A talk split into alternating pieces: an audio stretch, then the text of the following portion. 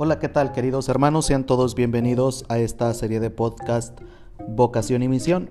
Contigo el Padre Luis Maldonado. Poca observación y muchas teorías llevan al error.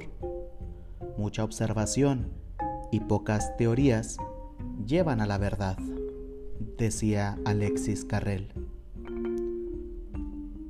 Mis hermanos, la vocación suele presentarse al principio como una serie de pequeñas inquietudes, de conmociones interiores. Quieres hacer algo grande de tu vida. Es que sientes que Dios espera algo más de ti. Te preocupa el dolor de los hombres. Te gusta la vida que ahora llevas, pero sientes que falta algo. ¿Sabes una cosa? Si acertaste a una de las pasadas eh, afirmaciones, te puedo decir una cosa. Son signos que parecen, que parecen que está moviendo el interior. Con pequeños susurros, quizá lejanos, pero susurros de una llamada que poco a poco se irá haciendo más clara. ¿A qué hora? Hmm, mira, a la mejor hora, a la que Dios haya pensado. No sabemos ni el día ni la hora.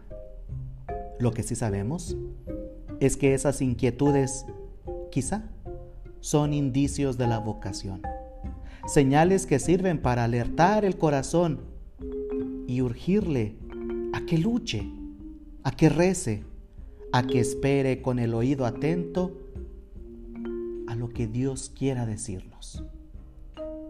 Cada uno debe asegurarse de que actúa con diligencia, que no se duerme en sus, laureles mientras Dios está hablando, que no hace oídos sordos a sus llamadas.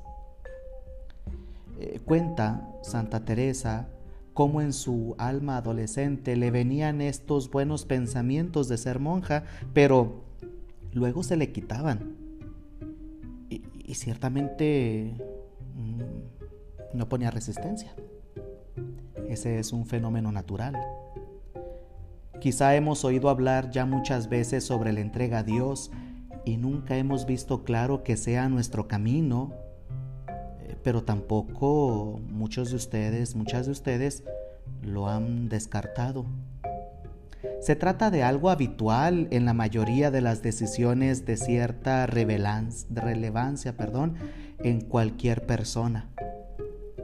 Por eso hay preguntas que nosotros nos hacemos. Eh, ¿Debo orientar en este sentido mi vida profesional? ¿Es que será esta la persona correcta con la que debo casarme? ¿No debería cortar ya esta mala costumbre eh, que se ha ido introduciendo en mi vida? Es frecuente que la voz de Dios tarde en ir esclareciéndose, que no se escuche al principio con nitidez, quizá porque precisamos de una mejor eh, sensibilidad interior. Y eso a veces lleva tiempo. Por eso debemos hablarlo con Dios en la oración y mejorar nuestras condiciones personales para que esa semilla pueda germinar, quizá intensificando nuestra vida sacramental y quizá también pedir un consejo a quien realmente nos ayude a exigirnos y nos oriente para descubrir la voluntad de Dios y no a quien siempre nos dice que no nos compliquemos la vida. Es bueno escuchar a todos y debemos tener la madurez necesaria para escuchar las opiniones a favor y en contra, pero al acierto en una decisión, eh, mis hermanos, el acierto de una decisión no proviene de la medida aritmética, ¿verdad? De opiniones que nos dan a favor o en contra. Es cierto, eh, se respeta eh, todo comentario, bueno o malo, pero tú, pero las personas con cierto nivel de responsabilidad en la vida profesional, social, política, suelen buscar consejeros experimentados. Y esto lo hacen pues para, eh, como una buena guía, Pues para qué? Para llegar a un punto que se, que se está buscando, que se está deseando, ¿verdad? Eh, de hecho, eh, así tendría que ser nuestra vida interior, en nuestra vida espiritual. Eh, no es un fenómeno nuevo ni extraño esto que les estoy compartiendo. Así lo hicieron muchos santos. San Juan Bosco quería ser franciscano, pero en el fondo lo que le movía a pensarlo era el temor a no perseverar en otro lugar, y escuchó durante uno de sus sueños, otra mies te prepara Dios. Fíjense qué bello sueño. Se lo contó a su confesor. ¿Qué pasó?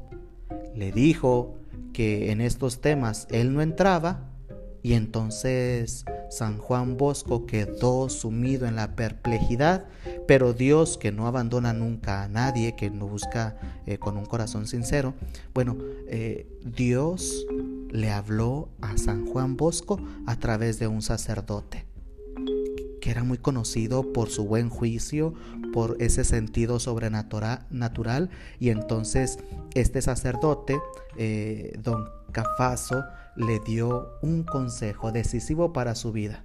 ¿Por qué? Porque lo animó a seguir en el seminario y esperar una luz del cielo.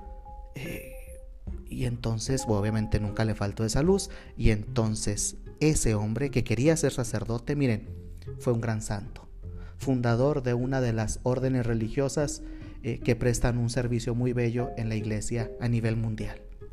Pero todo fue por el consejo.